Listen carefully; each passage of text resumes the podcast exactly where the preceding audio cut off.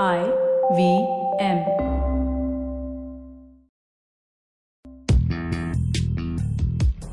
पैसा वैसा विद अनुपम गुप्ता में आपका स्वागत है। ये वो शो है जहाँ आपको पैसों की दुनिया से जुड़े सवालों का हल मिलेगा। कहाँ पैसे बचाएँ, कहाँ लगाएँ, कहाँ कमाएँ, बस सवाल पूछिए और जवाब पाइए। पैसा वैसा में आपका स्वागत है। मैं आपका host Anupam Gupta B fifty on Twitter और मेरे साथ ये थर्सडे स्पेशल एपिसोड है जहाँ हम लिसनर्स के क्वेश्चन लेते हैं।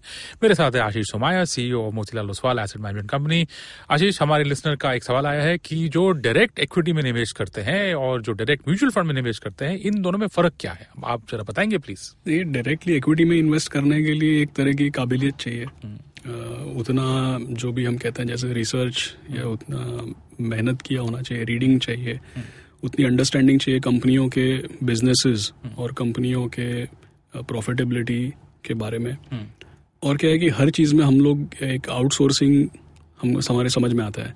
जैसे तबीयत खराब होती है तो हम डॉक्टर के पास जाते हैं गाड़ी खराब होती है तो मैकेनिक के पास जाते हैं लीगल प्रॉब्लम होती है तो लॉयर के पास जाते हैं। उसी तरह से क्या है कि हमारा जो हमारी जो एक्सपर्टाइज है या जिस चीज़ में हम बहुत काबिल है फंड मैनेजमेंट शायद उसमें नहीं है। तो हम पैसा कमा सकते हैं लेकिन हमारा पैसा हमारे लिए आगे जाके और बढ़त दिखाए उसके लिए professional service provider mutual fund होता है। करेक्ट और म्यूचुअल फंड में ऐसा नहीं कि केवल इक्विटी है।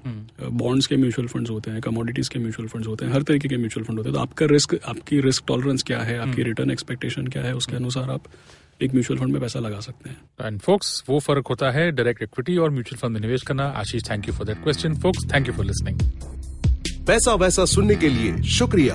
अगर आप इन्वेस्टमेंट से जुड़ी कोई भी जानकारी या सवाल पूछना चाहते हैं तो आप हमें ट्वीट कर सकते हैं।